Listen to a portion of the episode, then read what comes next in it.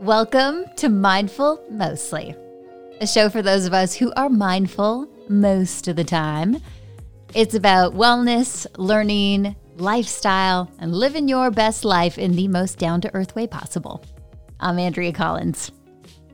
Today, we're talking about MBC. That's metastatic breast cancer. And you'll hear us refer to it as MBC a lot throughout this episode. Now, I'm sure you've been touched in some way or another by cancer in your life, um, maybe specifically breast cancer. I know my mom had breast cancer, my Auntie Janice died from breast cancer. And despite significant advances in breast cancer, you know, awareness, research, and treatment, the narrative for metastatic breast cancer, that's MBC, is different from early stage breast cancer. So, time is a significant differentiator between breast cancer and metastatic disease. MBC remains an incurable disease in need of further research and support. So, MBC is largely misunderstood by Canadians. Awareness and understanding of early stage breast cancer is high, but we don't know a lot about MBC. Now, half of Canadians don't know what MBC is. And in fact, the majority of Canadians believe it can still be cured if caught early enough. And that's not the case. Metastatic is something few people want to speak about, leaving people with MBC feeling isolated. Maybe that's because you don't know the words, you don't know what to say. Um, or these people with MBC, they feel alone because they feel like they don't have that same sort of hope that someone would in the early stages of breast cancer. So, we want to include that narrative in today's show and hear from two incredible women with MBC and learn a bit more about what their life is like with MBC and how we can support those in our lives who may be faced with the same outcome. Today's episode is brought to you by Pfizer.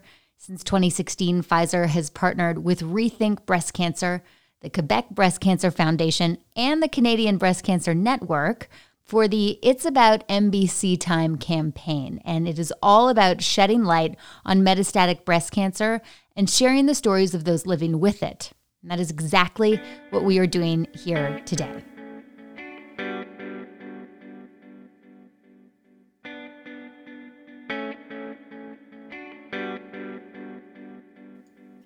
Right, so we are joined by Joni Soller and Kim Angle today. Kim, maybe you can start by telling us a little bit about yourself. Sure. Um, so I'm 39 years old. I live in Ladysmith, BC, and um, I love going outside, you know, hiking in the outdoors with my dogs. Um, and I am also living with uh, metastatic breast cancer. Um, in some of my spare time, I do a bit of writing and advocacy work, um, you know, to bring some more awareness and uh, around breast cancer and um, more specifically around metastatic breast cancer recently. Wow. And Joni, what can you tell us about yourself? Uh, I live in beautiful Halifax, Nova Scotia. I am 51 years old. I have um, a furry beast as well as my uh, my two adult mm-hmm. children that I love and adore.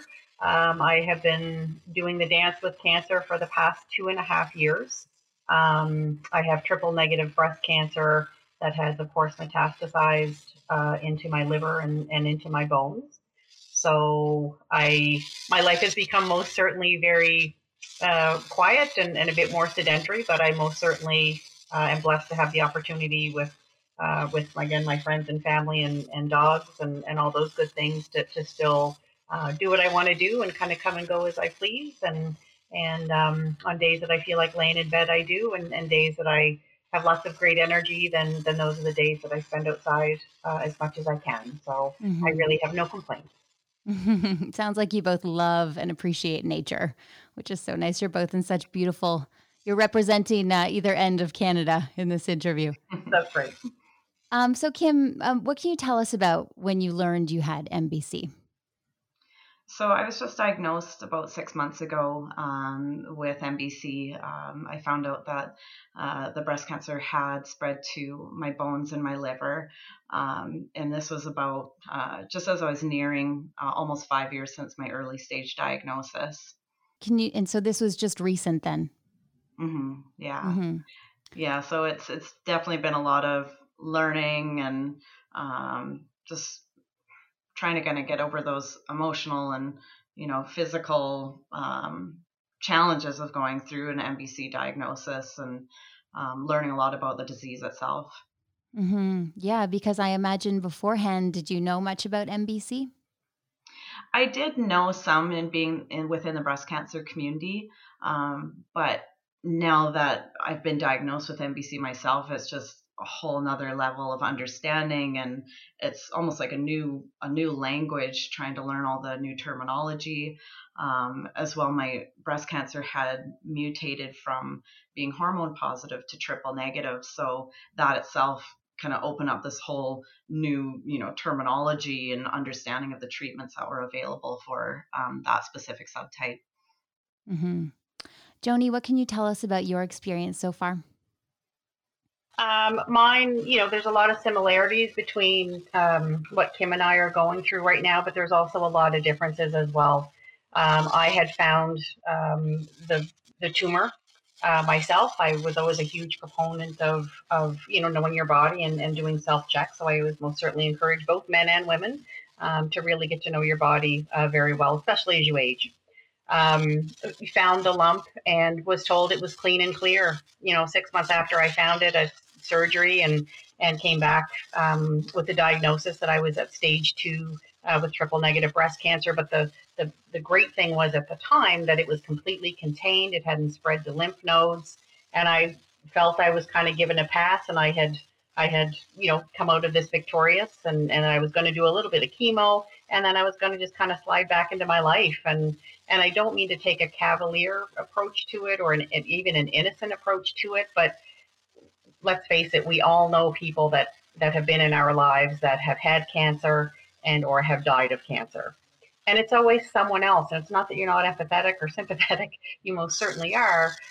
But when it happens to you, there's just um, this kick in the belly that kind of happens. And you know and, and, you're struggling to try to process it and and try to navigate because all of a sudden you're thrust into you know like kim said terminology and language and you know that, that just kind of wasn't part of your life before. So you know i, I, I did everything that they asked. I i'm adopted. So for me um, i didn't really fit the mold for the triple tri- triple negative breast cancer type of patient. Um, so they had asked me to do some genetic testing because I had no family history and was so glad that I did uh, because I discovered that I not only have one, but I've got two mutated genes. Mm. So that then kind of declared the reason of, okay, this is why you got it, so to speak. And then it went thrust right into, okay, you need a double mastectomy. We're going to have to do a, a full hysterectomy. Um, you know, so I was going through chest reconstruction and double mastectomy, you know, and all of those things, and, and was happy to do it. I figured if the real ones tried to kill me, then then let's go and, and let's get rid of them. Um, so I had no issue with that. But I certainly, when it came back almost a year to the day later, I, I was having my second surgery to remove the next triple negative breast cancer tumor that had appeared about uh, an inch or two away from the original tumor. And again, got the got the clean and clear, and there, it hasn't spread. And congratulations, you know. Now we're going to just go into radiation to really make sure that we got it. And and it was during my radiation in September of 2020 um, you know, gone for a scan like I always do. And, and my oncologist called and said, listen, there's this tiny little spot on your liver. And it wasn't there on the last scan. Uh, if it was anybody else, you know, we wouldn't even really look at it. It could just be a fat deposit or a scar or a cyst of some type.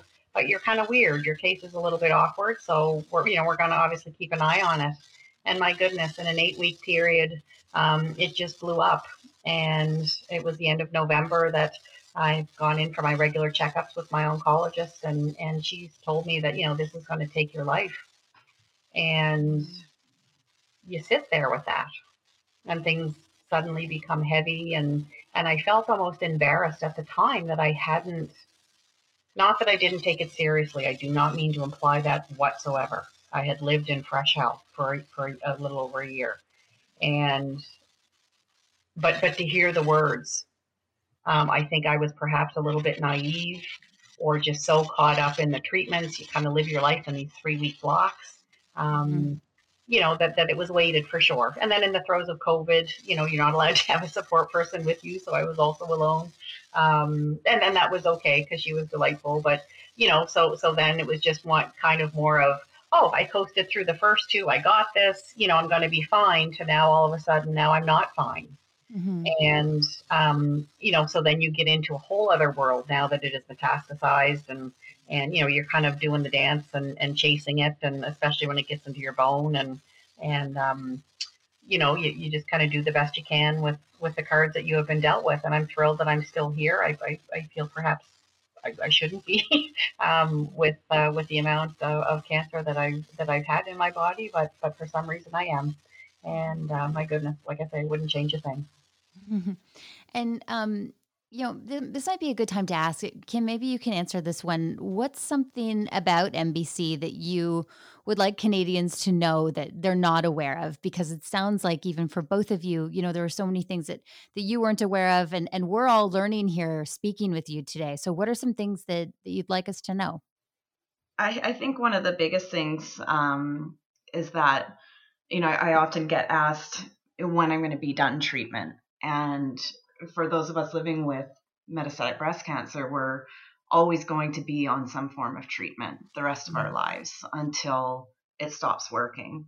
And so, you know, it can be hard to to hear that question over and over. You know, when are you going to be done treatments? And my answer is, I'll never be done treatments. And um, you know, it's it's a really tough reality um, to face every day.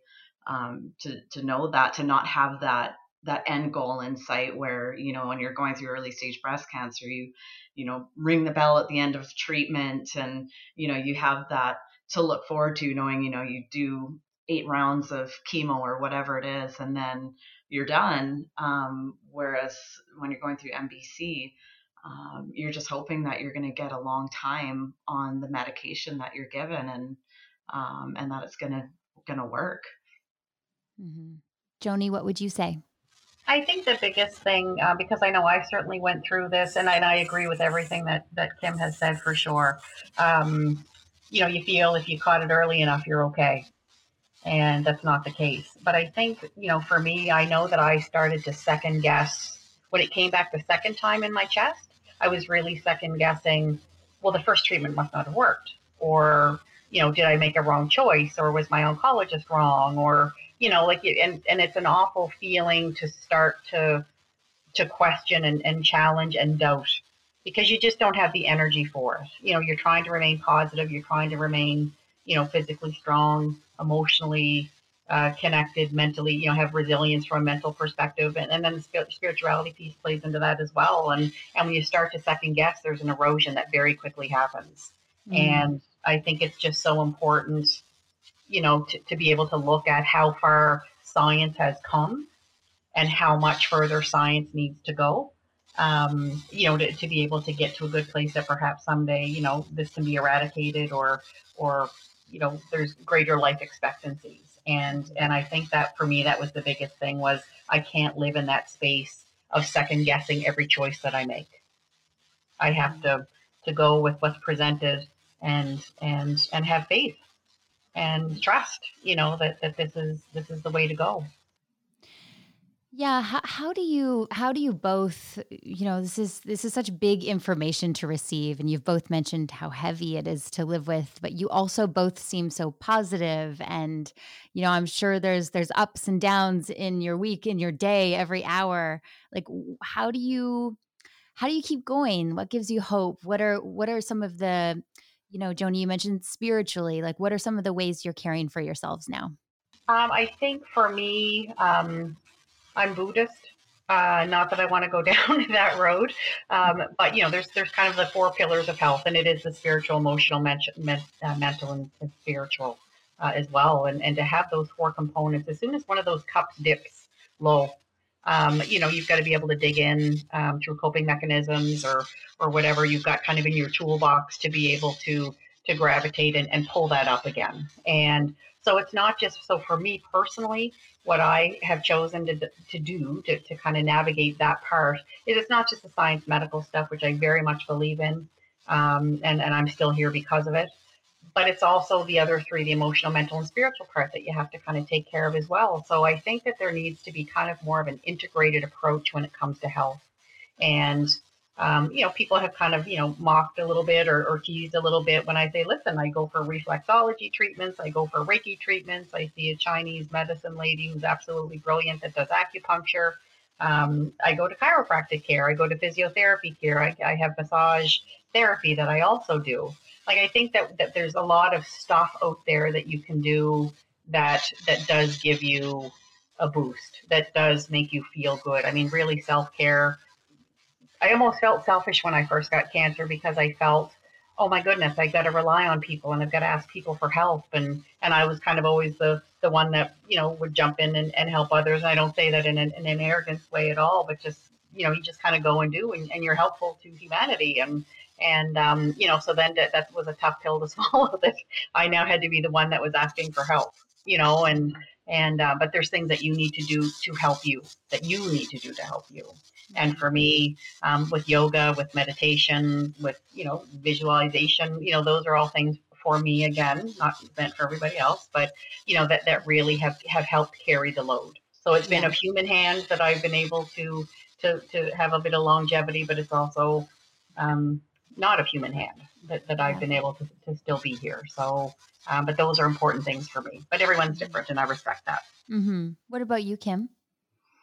Yeah, I, I, definitely agree with Joni. Like I do a lot of the same things, a lot of complementary therapies as well, and um, you know to balance out some of the you know heaviness of a lot of those medical appointments, and you know doing a lot of things like you know treating myself to a massage and going and doing things that you know are just good for my body. And uh, for me, a lot of times, just even getting outside and doing the things that I love, like going out hiking with my dogs and feeling like I still have some sense of normalcy in my life. I mean, obviously, living with an MBC diagnosis that looks a lot different these days, and I have to be so much more cognizant of how I'm feeling, and you know, I'm dealing with a lot of side effects like nausea and pain and fatigue, and um, but I really try to still enjoy some of those things that I love in life to really fill my cup up, and you know, not be so um, focused 24 7 on my diagnosis. I really just trying to learn how to live with MBC.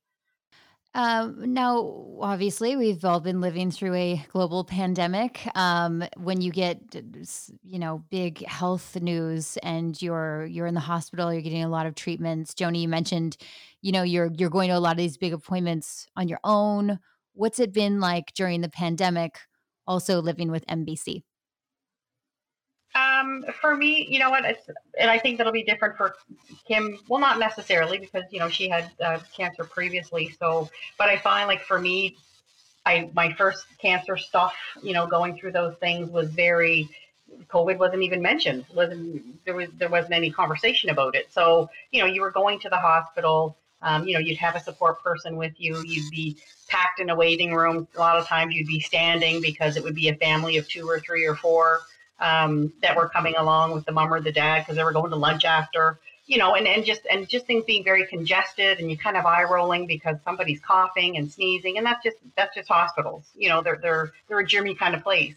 And so I, I, I went through that. And so the good part, so obviously, was you know, on, on surgery days or on scan days or, you know, any appointments that were going to be a little bit heavy to have someone there that can hold your hand while you're listening to something, whether it was good news or bad um, you know, it, it really carries a lot of weight. But then when COVID happened, I found, my gosh, it was almost a relief because no support people were allowed. It was masking, it was gowns, it was uh, hand sanitization, it was the questions.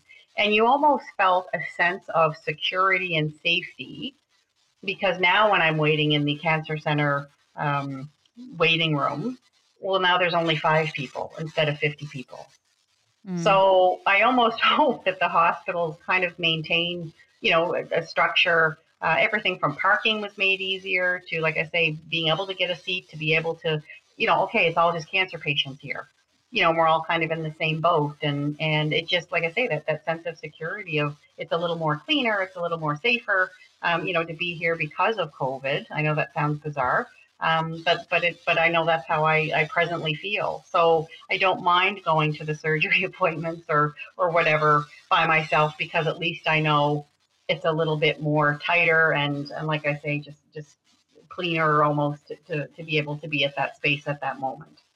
Now, what what are some things that friends and family, you know, like you, you, you said, we've all been touched by cancer, lost a family member. We know people who are battling uh, cancer. What what are some things that friends and family can do to support someone living with metastatic breast cancer? I think a lot of times, you know, there's uh, people want to fix things. You know, we, naturally as humans want to be able to fix things, and um, eh, you know, I often hear, um, "You're going to beat this," and you know, those kind of statements. But um, you know, what I find really helpful is just for somebody to be there to to listen, and you know, and even just saying, you know, I'm not sure what to say or how to be there for you, but you know, know I'm here to listen and support you. And like even things when I was first diagnosed, um, I had a friend who set up a meal train and had, you know, meals dropped off at my doorstep and a, a cleaning person that came in and, you know, just things like that were so helpful to me when I already had so many stressors going on of going to multiple appointments and scans and everything, um, just to have one last thing to worry about in life. Um, and you know even doing um, like when it comes to updates um, you know sometimes you know you want to fill everybody in on what's going on and you know instead doing like a group chat just with family and friends and having a close support group where you can say okay this is what's going on and um, and having kind of a, a, point like contact person that can help out um, mm-hmm. with you know finding other ways to help support you and um, it just takes a lot of the burden off of us. Yeah. Yeah. What what is some you know you mentioned a friend who said you're going to beat this what is some of mm-hmm. that you know encouraging language that that you do find peace in in hearing or not I don't, what would be the words to say like what what do you feel makes you like gives you that hope or you know see even i'm struggling to find the words yeah. like like what i think a lot of it is just you know validating to how we're feeling and saying you know i hear mm-hmm. you and you know your feelings are valid um you know rather than always wanting to to fix things right? Um it's it's a lot. And you know i do find a lot of hope in in seeing other people going through an MBC diagnosis and um, following them along their own um, journeys and um, you know how they how they cope and how they are thriving with MBC and um, you know I, I really just look up to that and I hope for that for my future that I'll continue thriving with MBC for many many years. And um, and I guess you know that's that's some of the encouragement that I that I look for that you know I want to I want to see a longer future for myself and not just the the stats that I'm given the prognosis that I'm given. I want to I want to live beyond that. Mhm mhm well said. What what about you Joni um, for me, and I don't like to use the word normal because I, I don't believe in the word. And but I also feel, my goodness, you know, if, if the inner circle, if the friends, if the family, if the coworkers could treat me um, in in more of a normal kind of fashion, uh, because typically what you get, and I know I always look at the intent behind someone's actions and someone's words, and you know the head kind of cocks to the left and there's a little bit of sadness in their eyes and they, oh, how are you? And oh, you look good, you know. And I appreciate it. I, I really do. And I know it comes from a place of love because what do you say? And so, you know, so for me, what helps, and I and I've had this conversation with many people, just love me for who I am. Just say, hey, how's it going? Um, and Kim had talked about it earlier. You know, your your life is immersed in 24/7. You're living with cancer. So when you get to have a sliver of opportunity that you don't have to think about it, it's mm. beautiful. Just to be able to get lost in a moment. You know, whether it's a conversation over coffee with one of your friends, or if it's a family dinner, it doesn't even matter what the activity is. But just just give me a little bit of normalcy. I don't want the cancer to ever define who I am. For 48 years before I was diagnosed, I was Joni, and I just want to be treated like Joni. Hmm. Mm-hmm. And, you know, so my, my family and my friends, they understand that and they appreciate that. So they're doing better. Uh, and I love them for it. Um, you know, but from a hope perspective, uh, every day that I'm here is a day of hope. Every time my oncologist said, okay, we're finished with that treatment, now we're moving on to something else, that's hopeful. It's the day when she looks at me to say, Joni, I'm so sorry, there's nothing else that we can do for you. That will be the moment mm-hmm. that I don't have it. So the birds, the air I breathe, the ground I walk on, you know, it's, it's all great stuff and it's good stuff. And it's a reminder that I'm still here and I live very much in the present. I, I don't have 10 minutes ago. I don't have 10 minutes from now. I only have this moment with the two of you. And I'm so grateful for this opportunity. Mm-hmm. That is hope. Mm-hmm. And I, and that's where I choose to live. Mm-hmm. It's well, like it has been the, the, the, I guess it's the possibility of what could be and that's what I hang my hat on. Is I'm not done yet, and I'm still here. So I hang my hat on the the possibility of what could be. Mm-hmm. Here, here. Well, hey, it's been wonderful talking to you both today. Uh, you've both shared just incredible words it, and grateful to hear what it's what it's been like for you both over the past couple of years over the past few years uh, living during this pandemic and what it's like on a day to day basis with you. So, th- thank you so much for sharing your stories. And uh, I know everybody listening to this podcast is thankful as well. So, Kim, Joni, thank you so much. Thank you. Thank you for the opportunity.